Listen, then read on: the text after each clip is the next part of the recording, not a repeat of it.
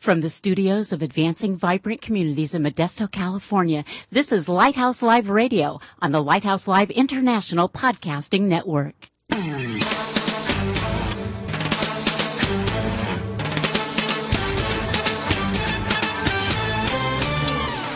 Welcome to Lighthouse Live, the radio voice of advancing vibrant communities. Our mission is to motivate believers to move out from the four walls of the church to personally serve the needs of their neighborhoods.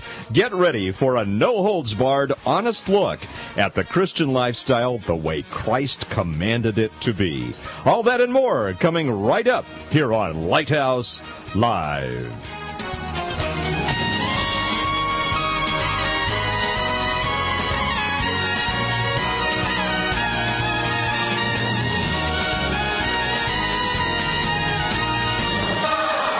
And good evening to you, wherever you may be. Pastor Mike Douglas here. Welcome to Lighthouse Live, wherever you are around the world. Great to have you with us and kind of fun to see those names of cities come up that we can't even pronounce, Elaine, around the world as uh, or spell one or the other. Yeah, thank you for joining us, being part of the Lighthouse Live International Podcasting Network. And uh, we'll introduce our guests in just a few moments, but tonight, just a, a, a very, very important subject. Uh, we're going to be talking about a recent documentary called Secrets in America, the crisis of elder abuse. And uh, in our uh, work here at Advancing Vibrant Communities, we uh, run into this dynamic a lot and kind of kind of explore some of the uh, reasons and uh, but more importantly what we can do to mitigate uh, many of these circumstances and we'll be talking to people who um, know of what they speak in just a couple of moments before we launch off into that though let's check with our friends from voice of the martyrs. What will people think when they hear that I'm a Jesus freak? What will people do when they find that it's true? Hey, this is TobyMac, asking this question of all Jesus freaks. Where do you put your best efforts? What do you do well? Richard Wurmbrand, founder of the Voice of the Martyrs, remembers his 14 years in a communist prison in Romania. He said, Without fear, we sang in prisons 30 feet beneath the earth. We were terribly hungry, beaten, and tortured. The communists were good at torturing us. We would say to each other, The communists beat us very well. Let us do our work well. Let us sing well. Richard Wurmbrand knew that clear and passionate worship would honor God, align his own heart with God's purpose, and be a powerful witness to his captors. For more on doing life well, go online to persecution.com. You know, friends, and that's a wonderful story. If you've never read his uh, biography, here's a man that was uh, ministering to uh, Jews and Germans and Russians during uh, World War II, and, and sometime after that uh, was uh, was imprisoned, serving many many years. And, and the man you know, just wasn't lightweight torture. He bore for the rest of his life deep, deep physical wounds from um, from that time, and, and yet kept the faith and understood uh, the mission that God had for him and uh, created an awareness around the world of the persecuted church like no other. And I encourage you to check out again his um, his information. Again, that's Richard Wurmbrand, and you can find more information about him uh, through the uh, persecutedchurch.com. Just a reminder, friends, coming up on September 12th, if you were out there with us in May, we had the opportunity to uh, head into the airport neighborhoods here in the uh, southern part of Modesto. Uh, really an area, Elaine, of our of our city, of our community that is underrepresented and um, really needs uh, needs a lot of attention, needs a lot of help. And we had uh, I don't know about 400 people come out that day, and, and, it was a great partnership. There were probably some 20 or 25 different uh, churches and agencies, uh, businesses that were involved, and uh, we asked the people there in the airport neighborhood, "What do you want? You know, what what's important to you? If you if you need some help, what would you like done?" And they said, "Well." Got a lot of graffiti. We got a lot of weeds that pose fire hazards, and got a lot of junk in the alleyways. So can you take care of that? So we did. We went down there and uh, somewhere between 18 to 22 tons a lot of, of junk was oh, taken out of those alleys, and um, and we found some interesting people. You know, there's that guy that kind of popped out of the weeds there, and wasn't you? Well, it wasn't me. No, I was going down an alley and and uh, minding my own business, just you know, and actually looking at what was going on, and all of a sudden this guy pops up out of the weeds, and it looked like he'd been there for a while, mm-hmm. laying in the weeds, like our friend John would say, and and uh, and he, I said, "Hi, what's your name?" He said, "Hank Williams." I said, yeah, well, my name's Mike Douglas. He says, no, my name is really Hank Williams. I said, well, mine's really Mike Douglas. anyway, we got a good conversation going on, and uh, the man obviously was homeless and, and uh, using an abandoned home there. But uh, the, the fire dangers are, are tremendous, especially this time of year. Good time for us to come back and bless the neighborhood. If you and your small group or church would like to participate, participate. There we go, $400 from my nose and my mouth went sideways again. If you'd like to participate with us in the airport neighborhood cleanup, you can give us a call, 209-544-9571. That's 209-544-9571. Or go to our website and click on vibrantcommunities.org. Click on the little red flashy thing. Icon, right? Uh, give, give, me a break here, David. It's an icon, right? Icon, you got it. Uh, icon, all right. not, not the human icon, but a little red flashy icon on there. And yeah, the the gizmo. You click the little red gizmo, takes you right to the daily update page that Elaine updates couple of times a day, and uh, you'll find there new opportunities to serve. Speaking of opportunities to serve, let's take a quick look at the Volunteer Center of the United Way. The Ceres Partnership for Healthy Children getting ready for their 12th annual Family Resource Fun Fest it's happening Saturday, September 19th from 11 to 3 p.m. at the Whitmore Park in Ceres. It's a free event for all ages, packed with fun games, activities, prizes, food, and uh, community information as well. Volunteers ages 13 years and up are needed to help out with setup, cleanup, decorations, balloons, refreshment stands, games. They'll have a bounce house. Hey, those are fun. Those are fun. You ever been in one of those? I have. Have you? Yeah, they were cool. Oh, very I kind of cool. emptied it out when I bounced in it, but they're fun. They are get, really. get a visual picture of Pastor No, you don't. No, anyway, No, we don't lots wanna go lots there, and lots but of they fun. are fun. Lots of games and face painting and a whole lot more. They So tried that you- on me too. Great improvement, by the way. Anyway, children uh, promoting family unity, healthy choices, and proper parenting techniques, and providing real help for families in need. Lots of fun. So we just uh, encourage you to get out and volunteer for that. Hey, we will be alongside these people for this the Tuolumne River Trust. That's right. American Rivers National River Cleanup and Great uh, Sierra River Cleanup National Day of Service and Remembrance being held Saturday, September 12th from 9 to noon beginning at Legion Park and we'll be right there alongside them as they team up for the Tuolumne, inviting volunteers to come out and remove trash and debris, making it clean and safe for both wildlife and the community. They're asking their volunteers to bring a reusable water bottle and a snack lunch and uh, the trust will provide water, trash bags, plastic gloves, and snacks uh, for all our volunteers. Um, so anyway, uh, show up for that, and you might want to show up for our efforts as well. Yeah, we're going to be right next door. Actually, they're going to be working on the river and putting the trash bags right, right where we were. So, or are going to be. So, Yeah, we'll be- we'll be working. By the way, uh, on on September 12th, two new opportunities to serve. Before my feeble brain forgets, um, one is our school district would like us to hand out. Uh, packets that encourage students to stay in school and get their diplomas.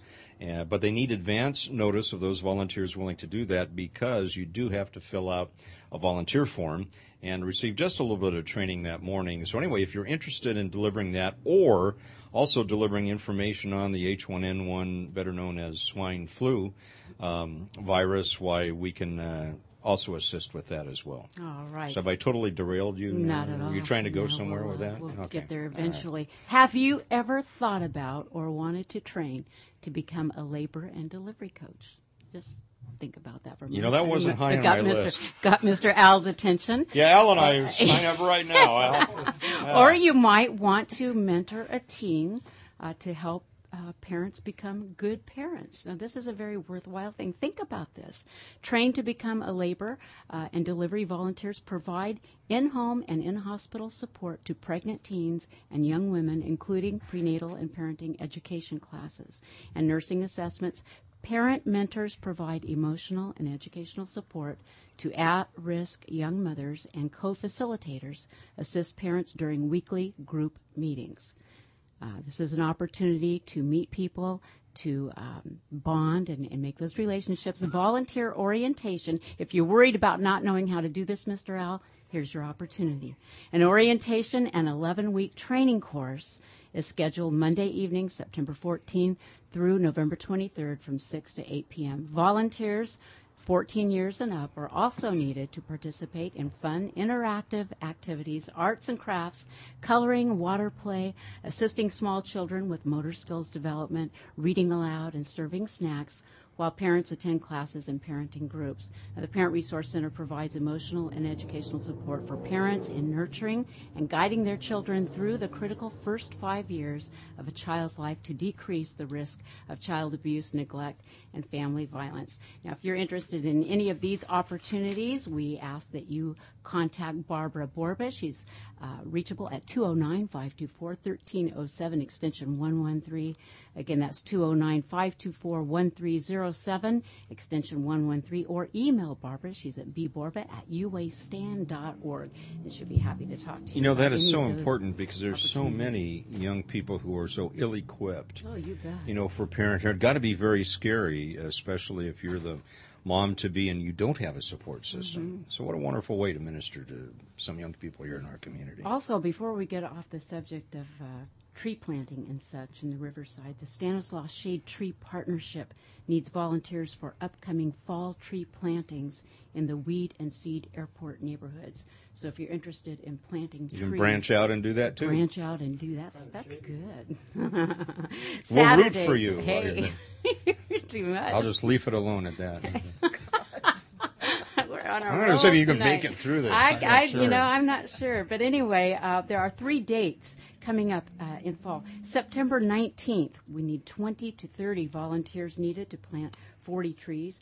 Then uh, in October, uh, October 3rd, 100 volunteers are needed for 114 trees.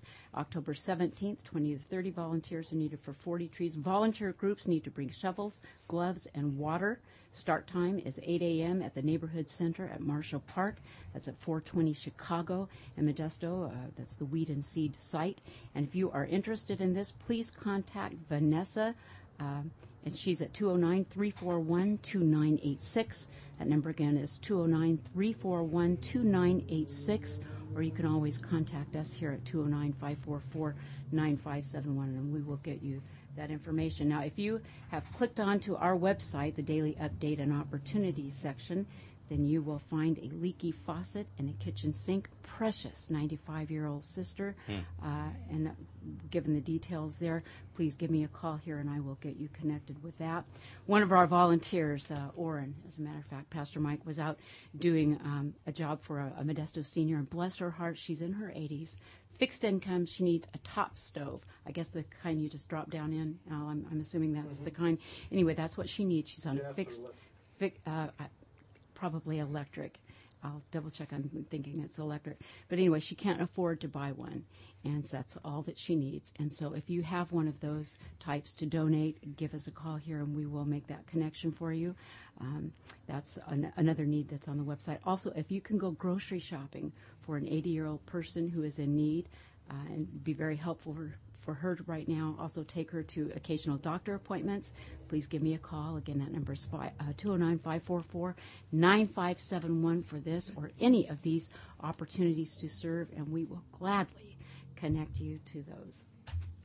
Well, dear friends, we are going to be uh, speaking uh, very straightforward tonight about uh, topic and some issues that are not pleasing and wonderful, but a reality that we, we must see. And here to help us clearly focus on some of these uh, are some very dynamic people in our community here in Modesto, California.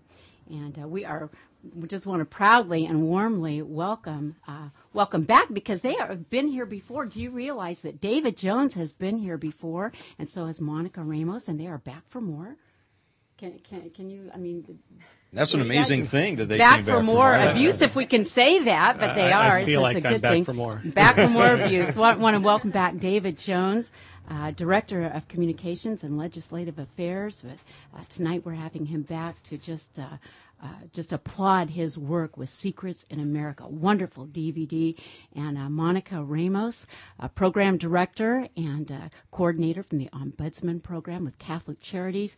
And we also want to welcome Jose Michel and Ann Danhoff um, with Catholic Charities and uh, with APS, Adult Protective Services here in Stanislaus County. Welcome all of you to Lighthouse Live. Thank you for carving out time to be here with us. You know, this past year, a wonderful DVD, as we were saying, David, was written and produced uh, by you, and we just uh, were so blessed to have watched this when it came out.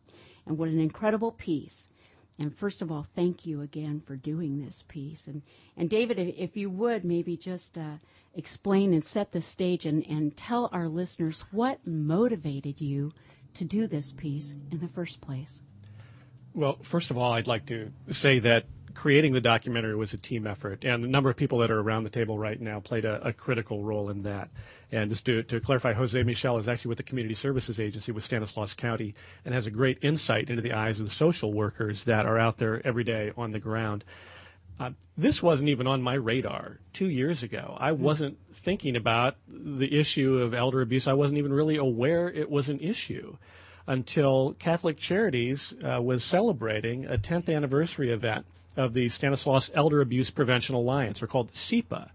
And at that 10th anniversary event, they brought in a, a very famous celebrity into town named Doris Roberts, yes. who is the you know the mother from Everybody Loves Raymond, just a great character and just a great person as well. And they did a news conference, and at the news conference, they released statistics that showed in the past four to five years, the issue of elder abuse reported cases were up like 50 percent which was just a shocking statistic. And the stories that I would hear were just unbelievable. And the more I learned about it, the more I realized it wasn't just physical abuse, but there was a whole other area of elder abuse that was taking root, and that was the area of financial abuse. So, really, the, the news conference is what, and I have to thank Ann Danhoff for inviting me to, to be a part of that. Really, basically, it lit me up, and it made me very, very angry that such an issue could be facing, you know, basically the most precious part of our community, which is our seniors. Yes, absolutely. And you started off the, the video by saying how much our seniors have given to us. They fought wars. They've given so much of themselves. I mean, it's incredible. Our volunteers, you know, we tell them so oftentimes to go out and visit. Many times they just want to be listened to tell tell us about your life. You know, what have you done? What have you accomplished? And so many times they just want to tell you stories about what they've done with their lives. Isn't that true? Well, their stories are so rich. There's yes. so much depth to what they've been through. They've they've seen things that we've not seen. They've lived through things that frankly, a lot of us couldn't even conceive of living through. And you, you think of things as you know, prior world wars or the Great Depression. Um, those types of things just have developed their character and who they were as people, and they're just role models to us. And you contrast that with in the kind of the golden or what are supposed to be the golden years of their lives with how they're now being treated by society. I think uh, early on in the in the documentary, the point is made. I forget who made it that we are one of the few cultures that doesn't value our, our seniors, our elders, and in fact, you know, we we've spent many decades uh, devaluing the family, and when you, when you do that through the media.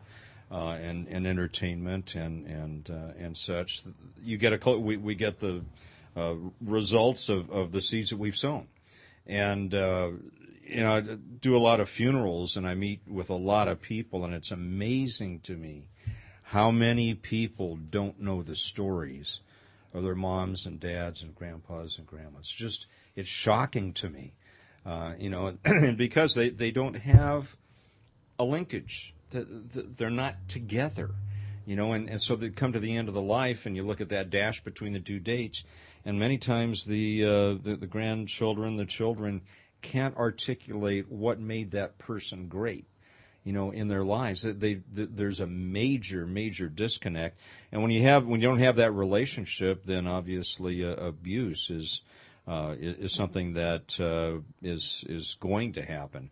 I think uh, you know, David, you talked about just a minute ago the various forms of, of elder abuse, and um, you, know, you, you, think of, of physical, and, and you talked about the fact that financial is probably something that, that's kind of hidden, but there's also just uh, abandonment too, right? Just just so many people that we contact, their their kids, their grandkids have had nothing to do with them for many many years, and uh, just wondering, uh, Ann and, and and Monica and Jose, as as you've uh, been out there doing your jobs, what have you seen in that regard? What trends do you see uh, for these wonderful people that, as you say, David, have, have been um, the the thread, the the the the people that are holding our society together. What happens when they're put out by themselves? They're locked in a little metal box in a mobile home park, and, and nobody comes to visit. Let's start with you, uh, and what type of uh, what type of effects do you see from that? Well, there's a huge amount of isolation, and that's a real concern because then if something does happen with the individual, the family's not aware, if they're not connected with the neighbors, they aren't uh, nobody really knows the difference. And that's just an open door for somebody who's looking for an opportunity to take advantage of the individual. And they could, what we see is people coming in and becoming this individual's new best friend. Mm. And oh my goodness, by the time somebody does pay attention and call Adult Protective Services, they probably have their name on the checking account. They may well have their name on the mobile home or the home.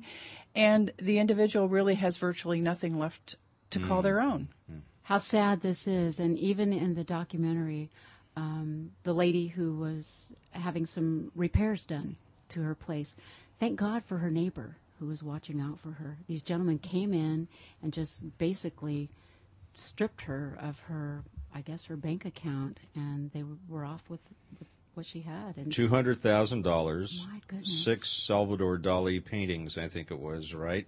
And uh, just unconscionable. Yeah, that was um, the story of actually a woman who we called Margaret, which was separate from the home hmm. repair mm. scam, which was equally as powerful. And you know, Margaret's story was of her brother who had some health issues.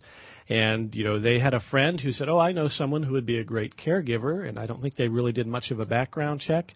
And the next thing you know, the caregiver has kind of made their way into his life, and the brother passes away, and the caregiver refuses to move out of the house, and you're still living in the house six months later, and basically has you know stripped and sold the assets, and mm. you know two hundred thousand dollars later, you know eventually she was. Um, she was convicted, but just you know, very troubling. And you, you referenced the story of Telvina Diaz, also, mm. who was a victim of a home repair scam in Turlock. And I just want to say, just an incredibly brave woman. Uh, because you know the title of the documentary is called Secrets in America. Well, why do we call it Secrets in America? Really, for two reasons. Number one, the issue of elder abuse really is not well known. People mm. don't realize the extent of this issue. The second part is a lot of times seniors aren't willing to come forward and admit they've been a victim of abuse. Talk about that just a little bit, David. What's what's behind that? Well, it's it's difficult in many ways for a senior. Um, they're faced with um, you know, it's a family member who might say, well, you know, if mom or dad was a victim of a scam, well, maybe they're kind of losing it a little bit, and maybe it's time for them to go to a home somewhere. And so, if you're a senior, you're thinking, okay, is this if I come forward and say I've been a victim, is this going to compromise my ability to be independent? Which is very significant when you put yourself in the shoes of a senior who's been independent their whole life, and they're kind of at a crossroad at times it's very, very significant and a great challenge. So um, it's very troubling for them to to understand whether they should come forward or not. And there needs to be there needs to be a safe way for seniors to come forward and say, you know what, I was the victim of a scam, but that doesn't mean I need to be put away somewhere. So you preserve the self esteem in the process.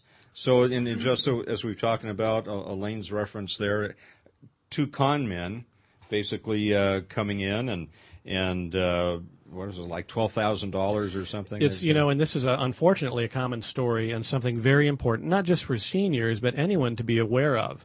Um, yeah, two guys going door to door in a mobile home park. They stopped at uh, the neighbor's house, Mr. Ross, and Mr. Ross was on to him right away and said, Thank "Hey, goodness for you him, Yes, huh? yes, you, you guys get out of here. You know, yeah, I know what you're up to. And uh, but Mr. Ross watches them then, and he sees them go to his next door neighbors, which is Telvina Diaz.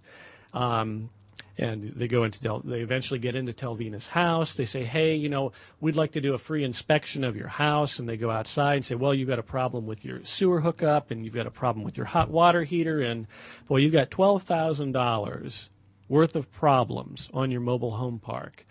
Um, and of course, Telvina is, has no clue that there are any issues. She's not seeing any leaks. They're pretending there are leaks. And they basically hound her to the place where, like, okay, well, if not twelve thousand, will you take?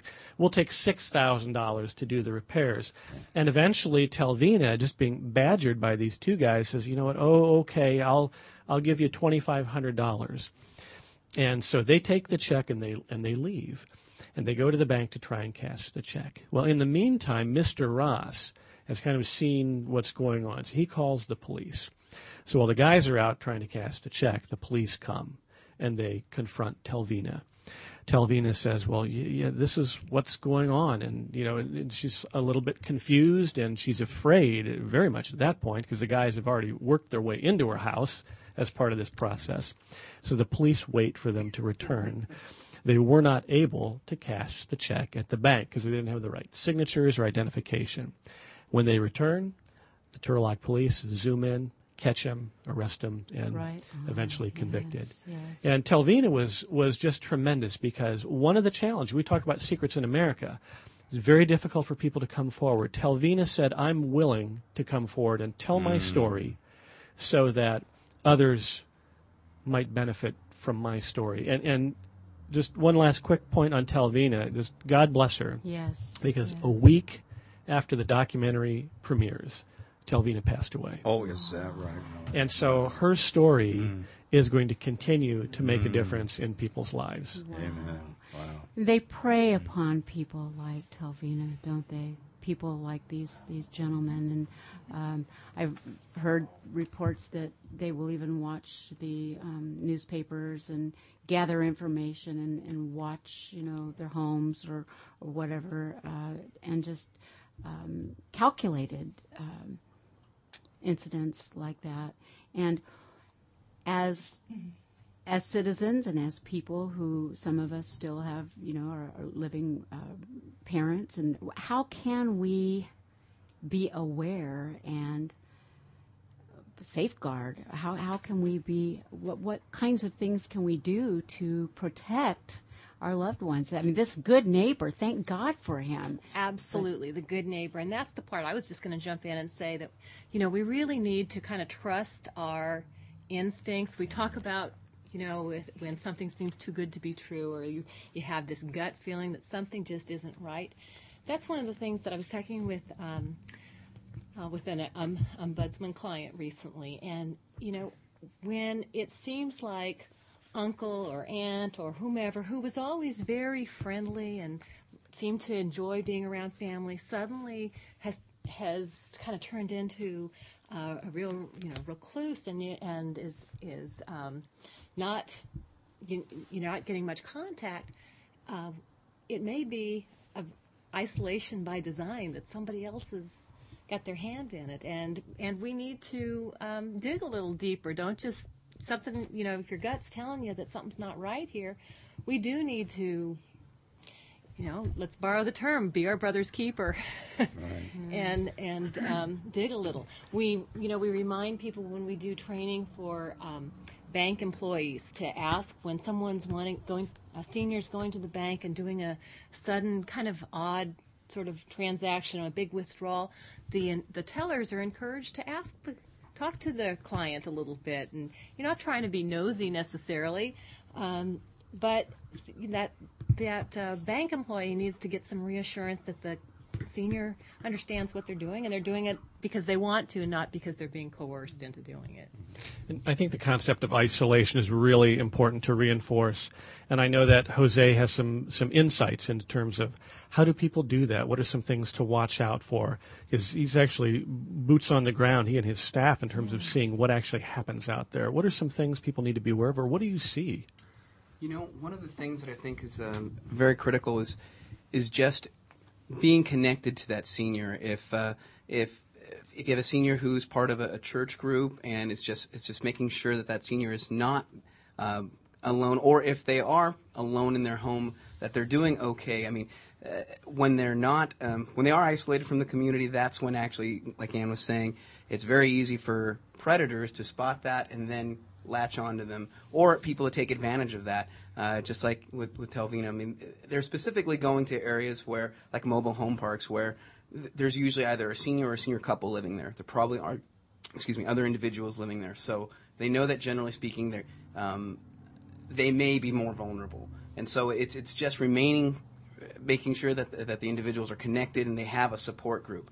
And then with that support group, then is is just going in and just checking on them and just uh, being part of their lives. Because otherwise, I mean, we see so many cases where you have individuals who um, maybe they are forgetting a few things now, and so they're afraid uh, to, to, to bring help into the home because they fear that if I allow Adult Protective Services or Catholic Charities or some other agencies, Advancing Vibrant Communities, come in, there, there's this uh, there's feeling that it, it's possible then that I may be I may may go into a facility if I accept mm. help when it's actually the opposite. By accepting help, it's you're you're remaining more independent. So again, it's just making sure that, that there is that support system in place. I, I, think what that speaks to as well is the challenge that many of us are facing. I look at my own family, and, and my mother lives in Ohio. I live in California with my family. My brother lives outside of Washington, D.C., and my sister and her family live in Charleston, South Carolina. Mm. And so we're at a much more mobile society now, where that kind of the, the nuclear family concept has changed. And so acknowledging that, you know, this is how it is at this point, we need to be very cognizant. I think as Jose says, you know, how can we create a structure whereby they don't stay isolated though? Are we calling on a regular basis? Do we know who the friends are of our family members? Just to make sure those checks and balances are in place so that they don't become victims we see that so much, Dave. Just what just what you said, the family living out of state and, and calling. We get that a lot here at ABC. Well, we've got so much uh, more to come with our special guest uh, tonight, and friends, we can uh, we can keep a watchful eye and a listening ear for these precious ones who need an advocate during this season of their lives. Well, let's listen as Rush of Fools sings the song entitled For Those on Lighthouse Live, and we'll be more right after this.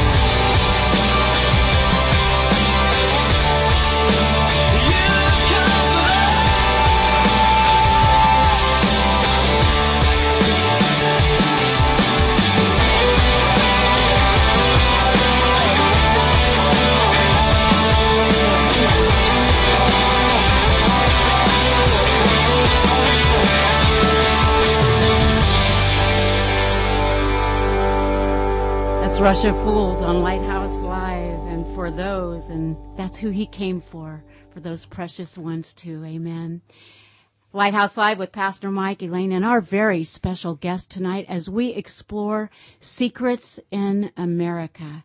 And these secrets need to be exposed. You know, what is done in the dark will be exposed in the light. And as we, as we look at this, at David and, and Ann and Monica and Jose, um, we we look at, at what needs to be exposed and we talk about the financial aspect and a lot of times it's the family as we were just discussing and during the break. Let's talk a little bit about the family and the entitlement mentality. Where do they get that they are owed what's owed to them before it's time and where does this kind of thinking come from? What what's happened in our society? Let's let's address that issue a little bit if you would please well, you know, it, it's um, all a matter of family, and you know how important family is to everyone. And family is your source of support and your source of strength. And when you need help, you reach out to your family. But if your family doesn't have your best interests in mind, it can go downhill really quickly. Um, an older person maybe has a son or daughter, even or a grandson, very common with adult protective services, who um, has not been fully employed throughout their life because of dependency on drugs or alcohol, or for other matters, and comes to mom or dad for assistance. Uh, mom and dad are willing, more than willing to help, but it becomes a slippery slope. Pretty soon, um, son, grandson becomes dependent on this money, and bottom the bottom of this whole slippery slope is where um, grandson or son feels so entitled that when mom or dad has reached the end of their willingness to contribute to this person's um, assistance, um, they demand it, and it could end up in abuse. Uh, we've had older persons who've been shoved out of anger or who holes knocked in their walls, things thrown at them, telephones yanked out of the wall um, because the the son or grandson just wasn't getting what they felt they were entitled to, and um, certainly mom or dad leave a very quiet life. They don't need the money that they have, and why not give it to this other person and give it now? You know, let's uh, recap very quickly. We, we've talked about three main sources of of abuse, the family, I, you know, which is the most nefarious, I think, and and, and shocking. Uh, caregivers, you know, that are hired there, um, and then uh, and then strangers, and, and someone in between. I think, uh, David, in your documentary, you, you referred to a, a gardener that eventually weaseled himself into the into the home, and his whole family, I think, was living under the under that roof. Right? Was it was that one of your? Yeah, that's yeah. actually a story that Ann had shared. And Ann, okay, would you mind right. would you mind uh, sharing that with me? Well, it, again, it's it's a matter of a, a, senior being lonely. Someone approaches them, um, says, "I'm a handyman. I could do some work for you." Um, maybe it's evident from the outside appearance of the home that that there is some help needed. Um, they get hired. Um, they become a friend. Uh, someone someone, anyone who who spends a little bit of time listening to them and interacting with them, and maybe a willingness to do a few errands for them.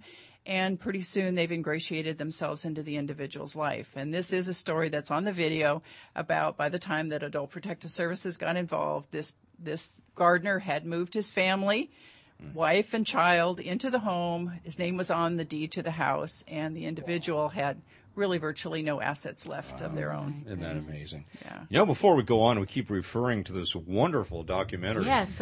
David, that you've uh, produced, and uh, you can actually also see it online. Tell people how, uh, at, at, this point, how they can see it and obtain some uh, some resources to help. Well, people can view the documentary online at secretsinamerica.org, secretsinamerica.org, and not only can they view the documentary but there are also tips on how to prevent elder abuse online, how to protect your financial resources. There's a number of things that people can get there.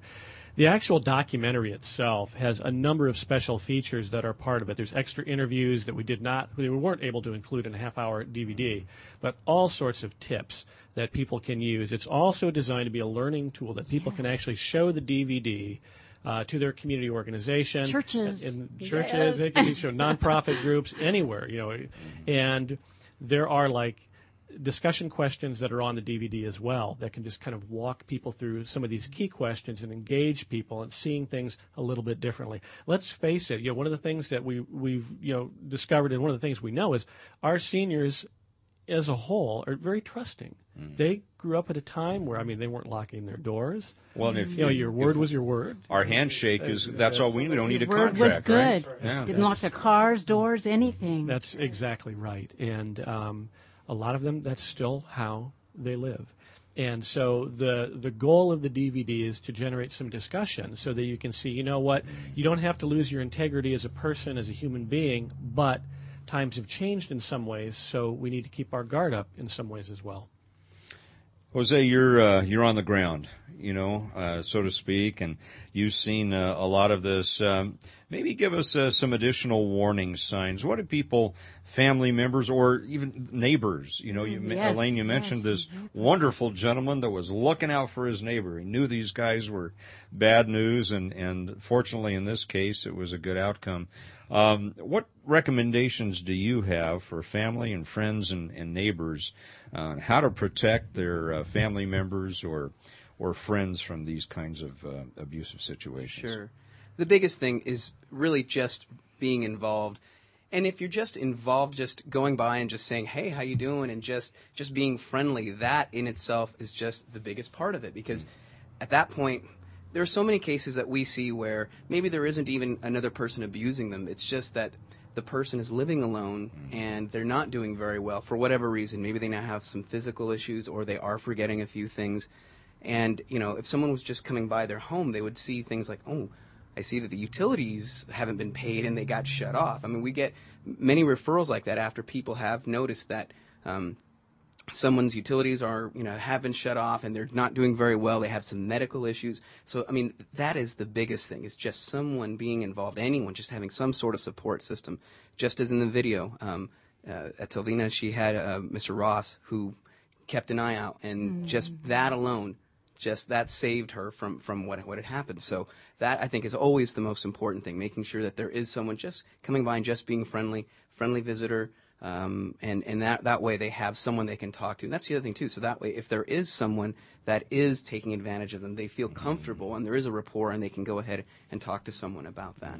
Um, that's the most basic thing I think is just having that support system, and a few other things, things like not always being trusting. Um, it's okay to be rude sometimes. For example, a lot of our seniors they get phone calls, and maybe it's someone that's fishing for information, and they want to be so polite, and they don't know how to just say no, thank you, and not interested. Hang up. What about these phone scams? Exactly. You know, And- you've won a trip to wherever. Exactly. They believe My it and they want to listen to it and they'll listen to it mm. forever and and they'll and they're not they've been trained to not be rude and it's not being rude saying I'm not interested. Thank you very much. They, and a lot of times they just don't do those types of things. They won't shut the door when someone comes to them and, and it ma- puts them in a vulnerable situation. So it's it's empowering them to make sure that, that they know that they're not being rude if they're just protecting themselves. They don't like you were saying they they don't think about things like that because before it was always you know, it's a handshake and I'm being friendly, but it's now it's a different time and people need to be thinking about things like that. You know, there's a common thread here, Monica, as we're listening to this, and I'm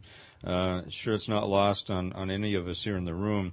Whether we're dealing with the gang problem or elder abuse, it's a matter of the family asking questions and being aware. You know, so many parents are unaware that their kids are involved in a gang lifestyle. As as we've heard the the sheriff say and the police chief and and the head of the gang unit, you know, the solution is not more law enforcement.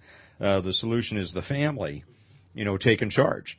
And uh, when we can when we can uh, bolster that up, then then we're uh, a long ways down the road. And Monica, maybe uh, from from your perspective, uh, in in the um, um, first of all, explain for people who may not be aware what is an What ombudsman. is an ombudsman? Yeah, It's an interesting word. It's a Swedish word, and it's an advocate. It's an advocate for anyone who lives in a facility.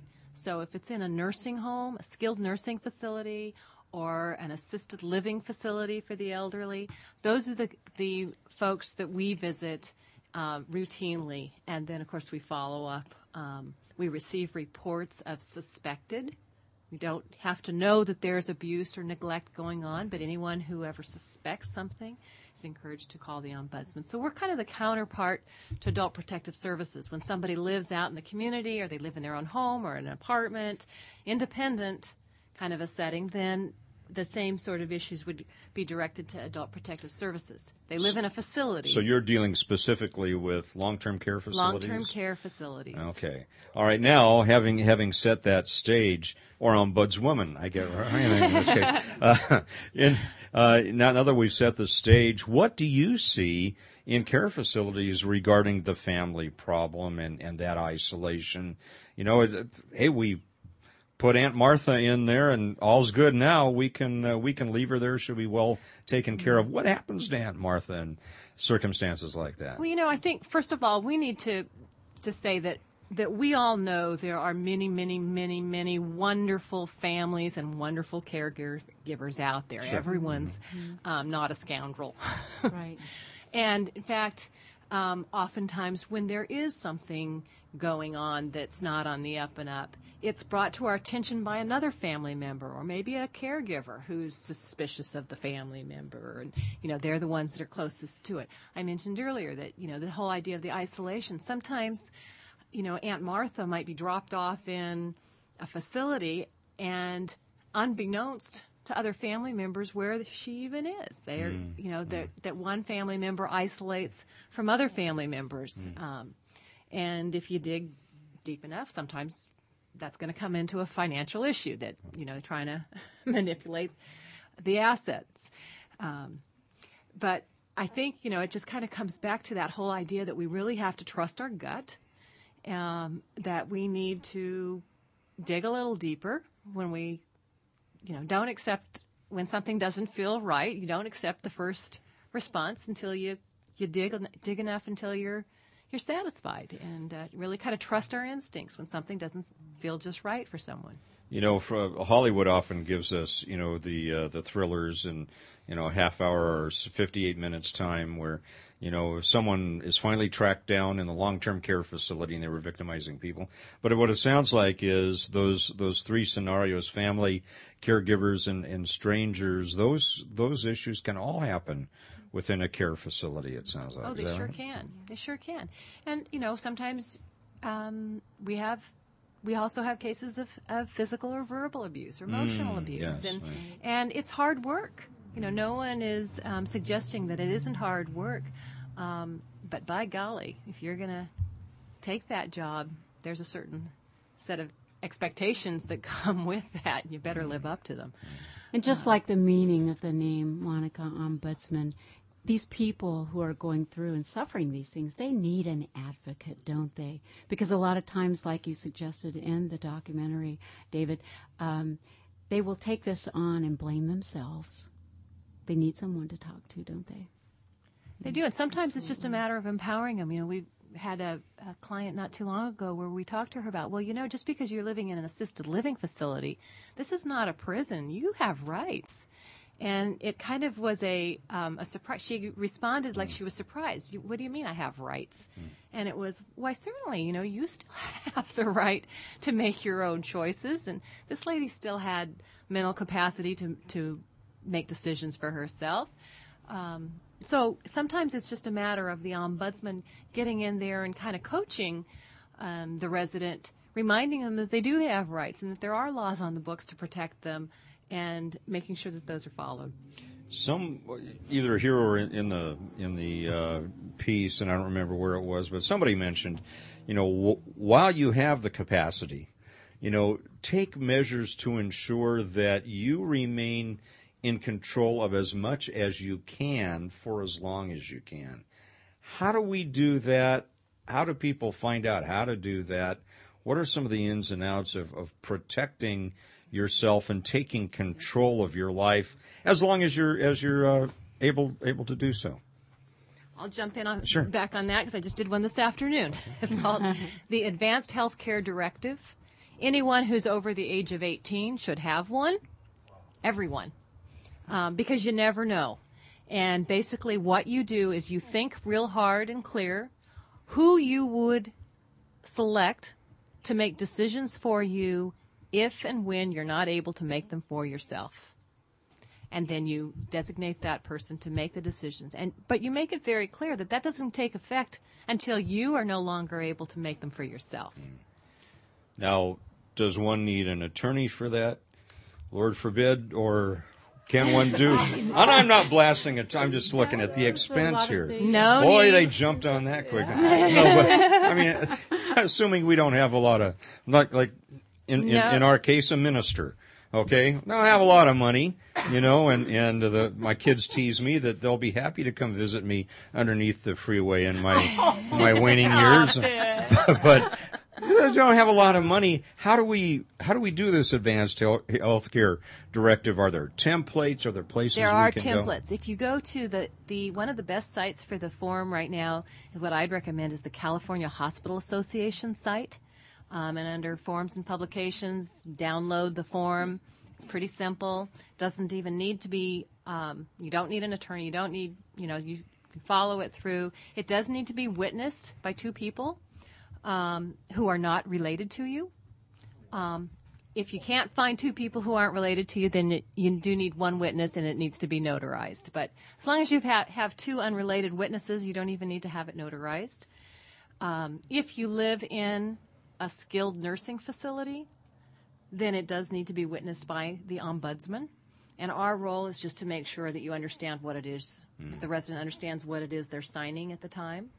Um, but it's a very simple form, and it just lays out what your preferences are um, in terms of, um, you know, life extending measures and and um, kinds of, of you know last wishes sort of thing, um, and then and it designates who you would choose to make decisions for you. And then of course the other part of it that should be understood is that it's really important that you talk to whoever you designate I was just and let them know what that. it is you want. That's Right. probably real important, isn't it? That's very Yeah. important. You don't want to find out suddenly that you know Grandma Moses said you're it, and uh, and you're and sitting you don't there know going, what Grandma Moses what really did wants. she want? Yeah. yeah. So so it pays to talk over with family Absolutely. members. Now, this I mean- pretty Yeah. much applies everywhere, right, Monica? Not only for our area, but for Certainly. everywhere, as, Yes. as our listeners are pretty much everywhere. uh, You bet. listening. Yeah, okay.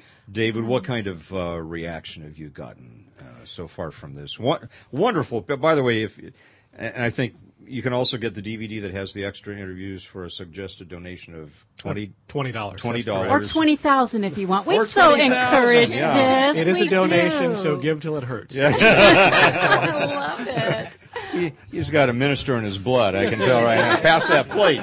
Give till it hurts. No. Oh, we're cheerleaders for you, David. You can go online, and I, I encourage you to, as soon as you can, to go online and see it because there's someone in your sphere, your sphere of influence who is elderly. I guarantee you, if you draw a radius of, you know, a couple of hundred uh, yards around your property, you're going to find someone uh, to whom uh, these issues may apply. Uh, go online, take a look at it. We encourage you to get the DVD with the added information. David, though, uh, what kind of reactions have you have you gotten now that it's been out there for a little bit? A lot of the the reactions are almost exactly what I thought they would be. You know, I, I make it a point to watch people's faces when they watch the documentary, and quite frankly, people are often just shocked because they're just not aware of what's going on. And when they hear these stories, they just can't even conceive of these things happening, of how seniors are just getting you know, ripped off, not just financially, but emotionally uh, as well. So I think people are shocked, they're angered, but also it has left a lot of people wanting to do something more. And I cannot tell you how many people have said, I want a copy of this because I'm going to take it to my seniors group, or I'm going to take it to my church, I'm going to take it to my nonprofit organization. Mm-hmm. And so we've had, this has gone all over the country already, and it's just word of mouth. Really, from the East Coast through California, even to Canada, the, the DVD has gone out. So we're thrilled that the word's getting out because we really did it to make a difference. Um, and if we could help protect one person, you know, it's been well worthwhile. So for our friends overseas, if they want a copy, they can contact you or contact us. Yes, ex- exactly. We'd be happy to. We'd be happy to get you hooked up there. One of the things that I did want to say is that this definitely is a team project, uh, and I again wanted to thank everyone involved. We shot this across the United States, from Washington D.C. to San Francisco. We shot this. I cannot thank our production company, Cornerstone Studios, enough, who didn't really really know what they were getting into with this. and really they. became a ministry real fast for them. and so uh, the product is beautiful. Actually, we just learned that uh, KVIE in Sacramento, PBS affiliate, is going to pick up the uh, the project, and they're going to broadcast uh, in October. on PBS. Congratulations, So, David. uh, we're very excited about that as well. All right. And uh, also thanks to uh, Kaiser Permanente and Mm-hmm. the Stanislaus Community Foundation. for- Absolutely, our two funders fund that. Yeah, stepped up absolutely. basically just on on a word of saying this is what we want to do, this is an issue. So great thanks to them. You know, friends, if there's any question in our minds how deep this issue goes, uh, it's it's very important to our God when we go back to the fifth commandment when He tells us to honor our father and our mother. It's the first commandment with a promise. Amen. And uh, we think about Proverbs sixteen thirty one, where a gray head is a crown of glory. You know, and that doesn't mean we have talk about hair color or any of that, but you think about how deep that goes. Uh, uh, this has special meaning to the Lord we love and serve. So just think about that. Again, friends, uh, to take a look at the uh, at the uh, documentary. Again, it's a half hour, but you can get the CD with the additional features. But to get it online, to take a look at the half hour documentary, it's www.secretsinamerica.org. That's secretsinamerica.org. And we encourage you to, uh, David, you just said it, word of mouth is carrying this thing across the country. Encourage you to make sure that your community is inundated with this to prevent some of these stories that are uh, that are on the video. Jose and Ann and Monica, Dave, can you think of ways that as a community we can uh, hold our, our uh, seniors in prayer and those of us who serve uh, the senior population? What last minute uh, words and comments can you can you give to our uh, our listeners? one of the things that really struck me the more I got involved in this project is that I think that everyone, whether you're a senior or not, should consider themselves to be an advocate in this area. You can spread the word. You can be aware. You know, you can say a kind word. You can find a senior neighbor that you can check in on. But we can all be advocates. None of us is, an ex- is exempt. It's just a matter of stepping out. Amen. Thank you very much. Ann, any last minute words that you can add? just value um, our older po- residents and of our communities and our older population for all they have done for us and, and think about the sacrifices they have made. And if it takes you five minutes to stop on the sidewalk and speak to your neighbor, we'll take that time because it'll be well worth it and it will mean so very much to that older person. Thank you all very much. God bless you and good night.